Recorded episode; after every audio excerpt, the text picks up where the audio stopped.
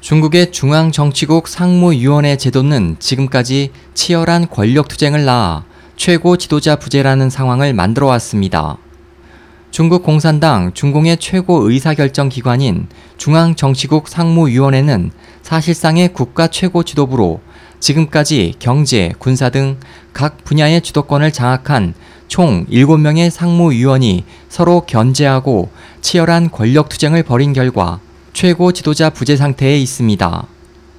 후진타오 전 중국 주석은 2002년에서 2012년까지 총석이 재직 당시 상무위원회를 장악했던 장점인 일파에게 실질상 전국 주도권을 빼앗겨 원하는 대로 정권을 운영할 수 없었습니다.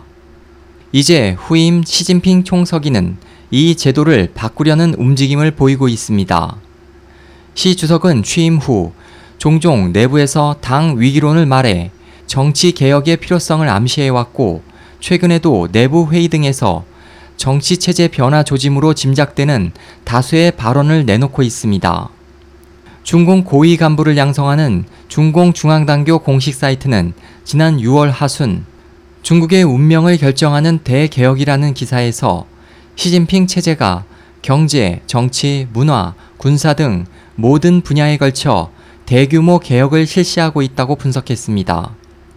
이와 관련해 홍콩 언론도 지난 5월경 중국 지도부 소식통을 인용해 올해 진행된 베이다이어 회의에서 중앙정치국 상무위 폐지 여부가 주요 의제 중 하나로 떠올랐다면서 비공개로 진행돼 구체적인 내용을 알 순 없지만 지도부 주요 간부와 원로들이 모여 주요 지도부 인사와 안건이 논의된다는 점에서 중앙정치국 상무위 제도의 개혁 가능성을 엿볼 수 있다고 해석했습니다.